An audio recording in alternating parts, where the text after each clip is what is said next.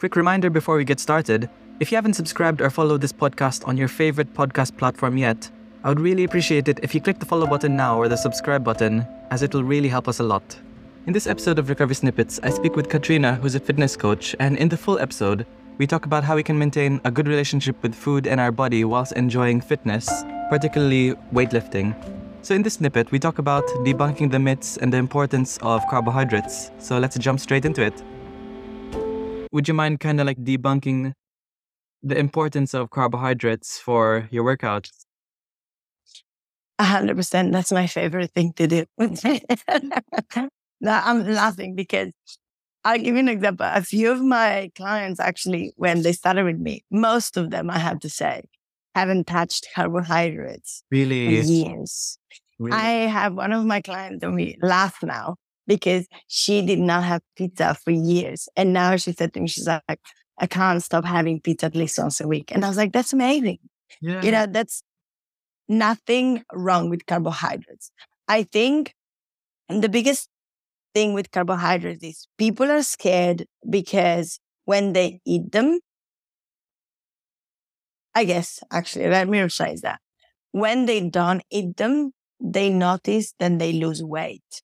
But the truth is they lose water because as we know, carbohydrates put glycogen in our muscle. So it keeps them full and hydrated and it pretty much keeps water in our body, right? In simple words. So when you take carbohydrates away, naturally you will start losing the glycogen, water. So, and most of the time when people take away carbohydrates, they generally do start exercising. They go on a health kick, if that let's call it that way. So a lot of time they start noticing. And I think that's what example, like the keto diet was such a, a big win in society wasn't because of the keto diet is any better than any other diet. It's because once people started a keto diet, they actually started exercising, moving, doing something about it, about it. While we, so that's why I always say, look, look at carbohydrates from a different perspective. Carbohydrates eh, equals energy. Carbohydrates is what is going to help you, you know, move your body. It also, you know, brings out recovery and it actually, you know, makes, creates enjoyment. That's the other thing is like when you eat carbohydrates, you actually create the happy hormone. So at the end of the day, you don't want to take away things that are going to make your body thrive. Mm. So I always say, whenever you look at a plate, you want to have three main things. You're always want to have one source of carbohydrates, one source of fats, one source of protein, because we need balance in life overall. And our plate is where balance starts. Yeah. Uh, that's that's a really really important thing to include all of the macronutrients, fats, carbs, and protein into each plate because most people who are um, working out or like going to the gym, they more they don't really take note of like the performance aspect. They probably just have like um, salad and boiled chicken. Really, there's no there's no carbs or much fat sources in there, and it's really important for just general, like you said, hormonal health um, sleep, energy. I have I have a few friends um, that they just feel really really tired by the time they finish work at like 5 p.m.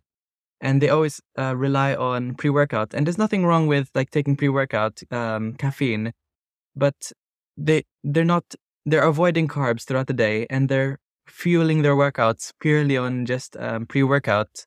It's not a very sustainable um, kind of uh, like way of eating really or performing mm-hmm. yourself. You're very reliant on it. Yeah 100% i think like you know people rely on caffeine like if it's liquid gold you yeah. know like if it's gonna fix your life.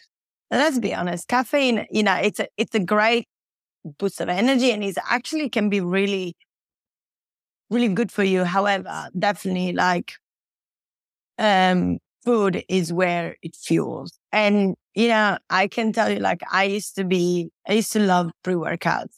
And then I actually started struggling with anxiety throughout COVID and I slowly cut out pre workouts. And now the only pre workout I have is a crumpet with a bit of honey, you know, carbs on carbs. Mm.